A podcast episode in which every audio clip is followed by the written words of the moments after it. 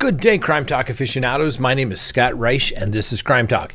Thanks for watching. We have a great show for you today, so let's take a look at the preview of the docket. First, did the Boulder Police Department screw up a missing kid report? John Ramsey, JonBenét's older brother, seems to think so and is letting the world know. Second, another arrest in the Singh case in Merced, California. Darrell Brooks apologizes for his conduct in court. At least he's maybe listening to somebody now. What do you do with a guy who is in prison and is still committing crime on the outside? An act of violence that killed an innocent woman? But don't worry, they were just kids. And then finally, our dumb criminal of the day. And wait until you hear what this individual did. Let's talk about it.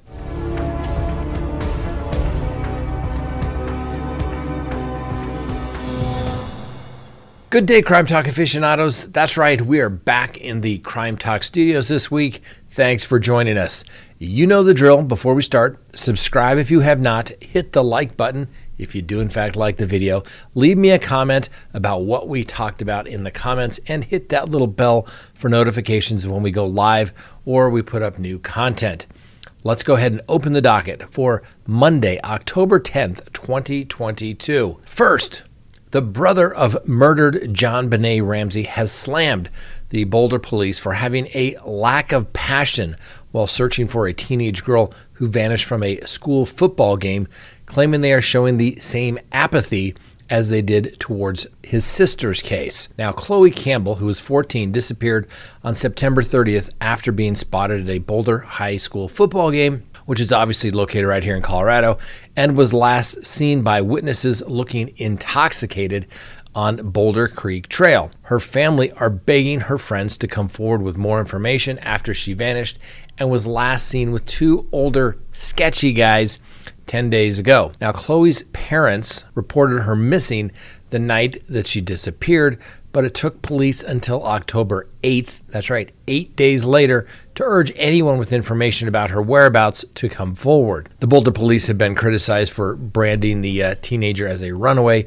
despite no indication that she fled her home in the past.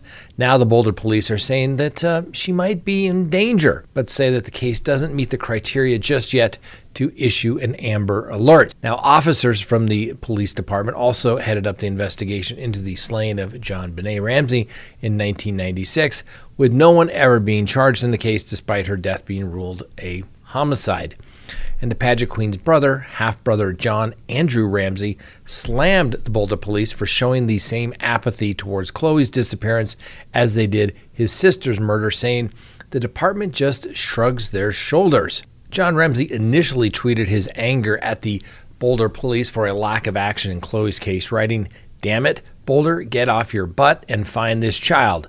Now, since her disappearance, Chloe's parents say that they were shown an ominous photo sent to one of her friends from an anonymous Snapchat account claiming to be their daughter. The image proved that she is alive, but they say she looked injured and unwell and believed it was sent by a third party. Now, on Monday morning, Chloe's parents said they were relieved police are finally taking this case seriously, adding that they fear she may have been trafficked and is being held against her will, and have received multiple tips that their daughter is currently 600 miles away in Arizona. Her father has said we want to make it clear that we don't have any family in Arizona, so this is very suspicious to us. The father also explained that his daughter had been struggling since the pandemic, which made her an easy target for trafficking predators. The father also warned anyone who was linked to her disappearance that they would find them and would not give up searching for Chloe. The anonymous Snapchat is the only communication the family has received from someone they believe is a third party pretending to be their daughter, adding that the profile could be anybody. The name on the account is not one they are familiar with, and it's unclear when they received the message. Several friends have also apparently received messages from the missing girl with communications on Snapchat vanishing immediately after they are opened. Her parents fear her friends or other young teenagers are keeping information from authorities out of fear for their own safety. Chloe's mother and father have hired a private investigator to look into the whereabouts of their missing daughter.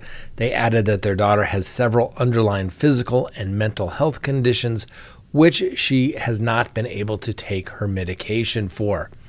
In a statement, they said, After 10 days, our beloved 14 year old daughter, Chloe Campbell, is still missing. While we are grateful that the Boulder Police Department and the news sources are finally taking this case seriously, broadening the call for help, and legitimizing the situation, we remain gravely concerned that she may be being trafficked and is not able to voluntarily come home. We have had no credible communication from Chloe herself in 10 full days, and we believe there are still friends who know more than what they have shared with law enforcement. Her mother added that she may be with other several people who are men or older boys who could be involved with drugs dealing and who may have violent records. Speaking to the press, Chloe's father said that um, Chloe never came home and that they became very concerned.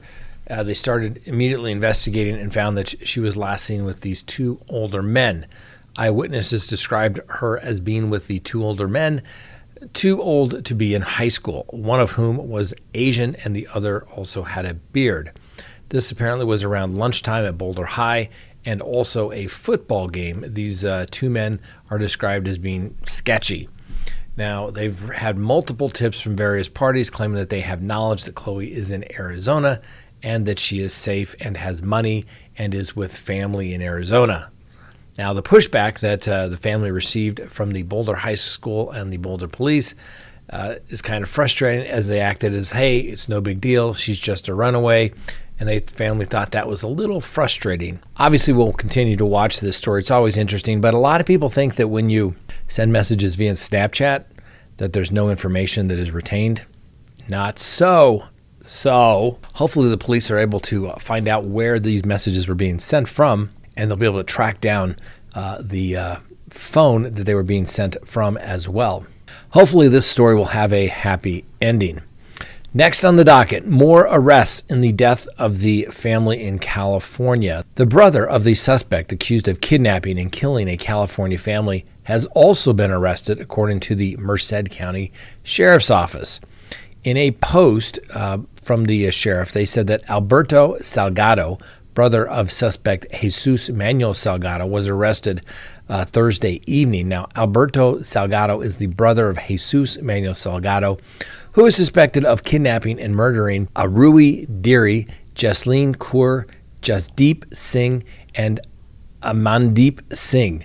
Now, Alberto Salgado was arrested for criminal conspiracy, accessory, and destroying evidence. He was booked into the Merced County Jail. Sheriff deputies took suspect Jesus um, into custody after he tried to kill himself.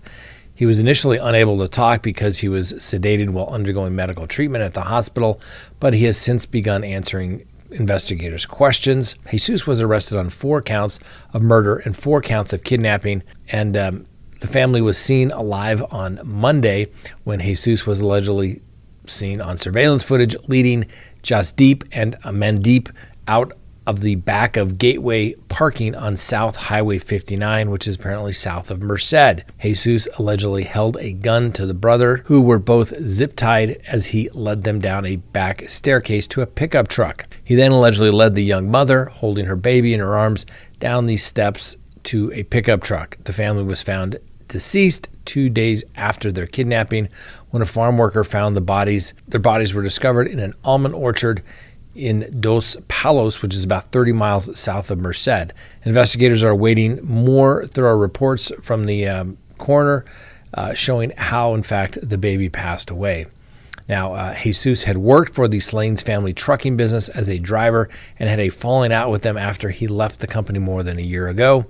Now, the man accused of the kidnapping and murdering um, was seeking revenge after being fired. It was also revealed that the uh, suspect previously held another former employee at gunpoint. Uh, about a year ago, after he parted ways with the company, he apparently has sent emails and text messages to the family expressing anger over an apparent disagreement they had and the family's relatives. Now, in 2006, Jesus was convicted of witness intimidation and a residential robbery with a gun enhancement and sentenced to 10 years in prison. He was released on parole on June 21st of 2015. We'll continue to follow this story. As you may recall, the sheriff said there was no way that this was a single person type of incident, that there were multiple people involved, and uh, apparently at least one, the brother. We'll see if more arrests follow. Hey, Darrell Brooks, remember that guy? Yeah, the one that's on trial? Well, at least he's taking advice from someone, I hope. That's right, Darrell Brooks, the man charged with murdering six people by ramming his SUV through a Christmas parade apologized in court this morning for lashing out during his trial. Uh, the uh, self professed sovereign citizen has been representing himself since firing his public defenders just a few days before his jury selection was to begin. Mr. Brooks said in court, I would like to issue the court an apology for my actions last week during the trial. I want the court to understand it's very emotional right now, not only for just the whole situation of the trial. The families uh, here have to go through everything that's going to be involved with this trial, but also my family and myself. It's very emotional, but not to excuse my actions. I should have carried myself with better respect. I wasn't raised that way. I owe you, Your Honor, and the court an apology, and I want to stand up as a man and tell the whole court. He stood up and, Your Honor, apologized to the bailiffs that I apologize for my actions. He said, like I said, that's not how I was raised. I come from a Christian background. My mother did not raise me that way. She did not raise me to act out out of frustration, irritation, and anger. I just want everybody to know that I apologize for my actions. Brooke continued, and he says he's going to do his best, whatever happens, to conduct himself with respect and respect to the court. And he said he wanted the court to know that the prosecution, judges, and bailiff, clerks, reporters, everybody in the audience, everybody here he wanted everybody to know that. The judge said that she appreciated that. Understandably so.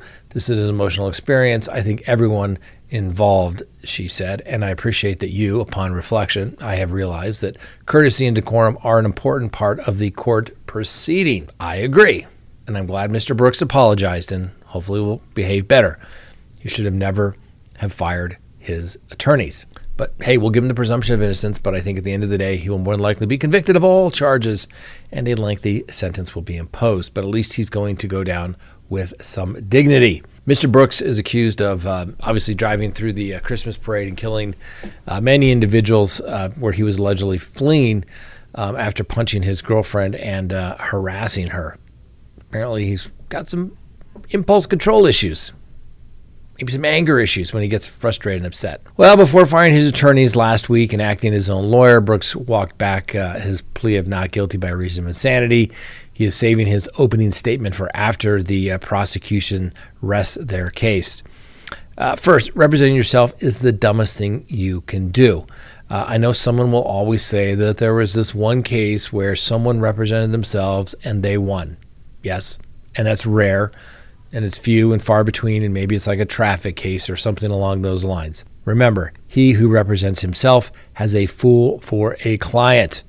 Now, this was a pretty blatant uh, attempt to delay the trial by firing his public defenders, and it was just a it was desperate. Now, at least he gets to sit in the same courtroom and hasn't been removed for disturbing uh, the proceedings. I would tell him you are not helping yourself by being disruptive in court and apparently, I don't know, maybe his mom spoke with him. I don't know if she's around at all, but at least his mother, assuming it's his mother, somebody told him, This is not the way your mother raised you.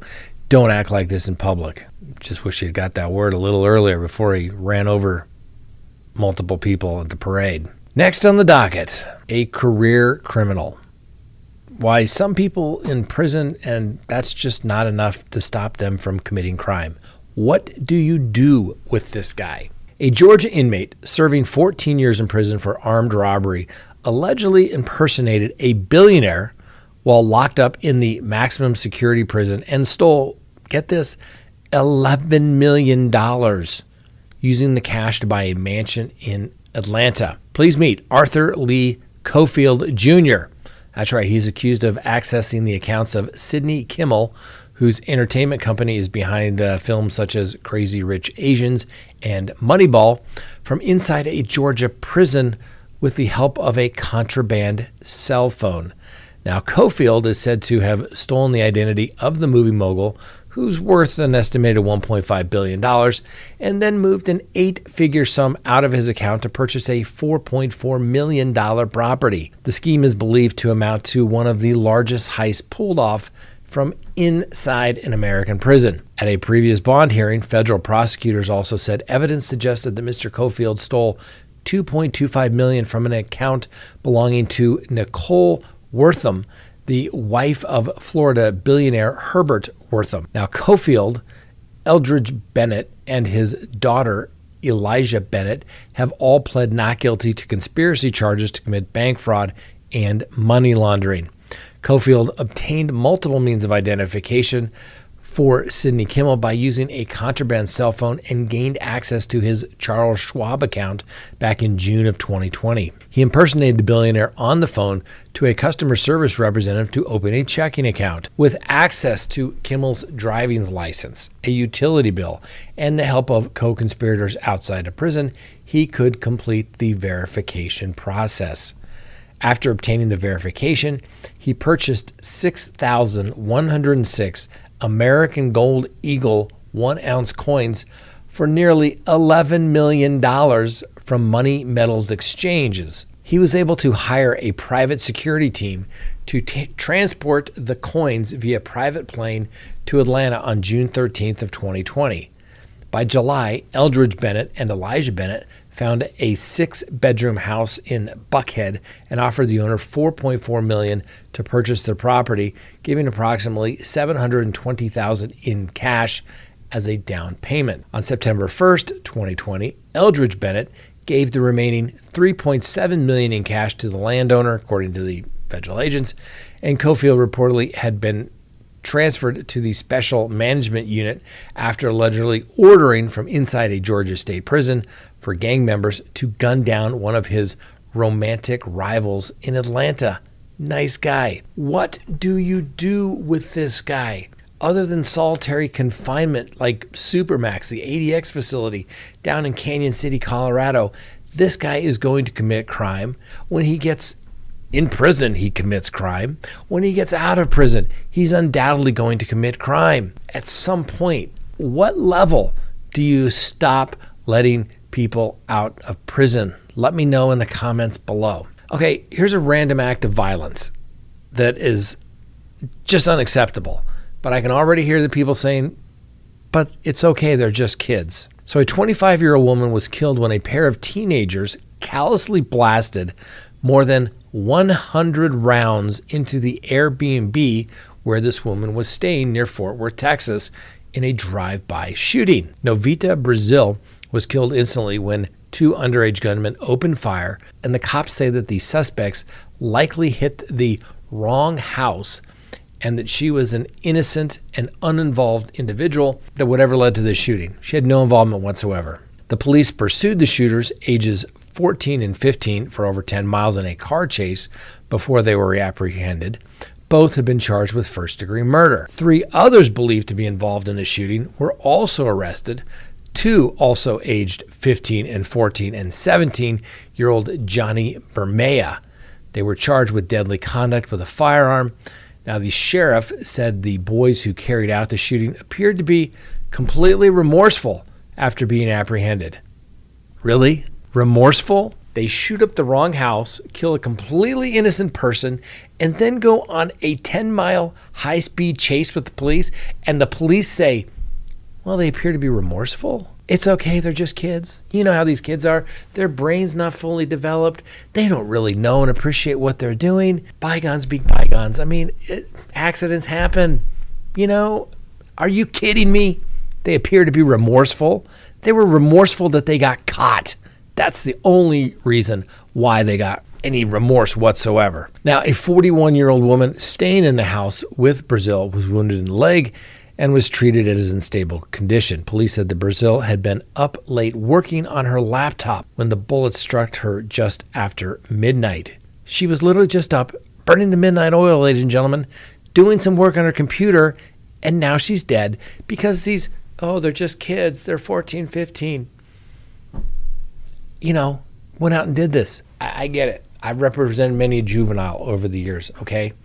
But I'm telling you, when you commit big boy crime, you got to get big boy consequences. Anyway, Miss uh, Brazil was born in Indonesia, and her body will be returned uh, so that the family uh, can can bury her remains. Like I said, they hit the wrong house, and it looks like a 25 year old woman lost her life because of this. And don't give me, they're just kids. Next on the docket, our dumb criminal of the day. Wait till you hear this. A fugitive wanted for fraud was busted when she walked into a New Jersey sheriff's office and asked to be hired. That's right. Zima Johnson, a former Postal Service worker from Jersey City, was on the run for the crime in Monroe County, Pennsylvania, when she applied to work at the Hudson County Sheriff's Office. She sent in the paperwork to be a security guard at the law enforcement agency. She was called into the station under the guise of a job interview and was promptly arrested. And of course, after the alleged foolhardy fraudster was busted for the job interview, the officers found and discovered, allegedly, two stolen credit cards, and she was also hit with some credit card theft charges. She was also wanted on 10 bench warrants for failure to appear in court in Jersey City. Wow. I bet she was going to be a great employee, don't you think? failure to show up, no call, no show. Wow. Great employee. I guess it all kind of works out, though, doesn't it? All right, thanks for watching. Let's go ahead and close the docket for today. Have a wonderful day, not just a great day, and we will see you tomorrow on Crime Talk.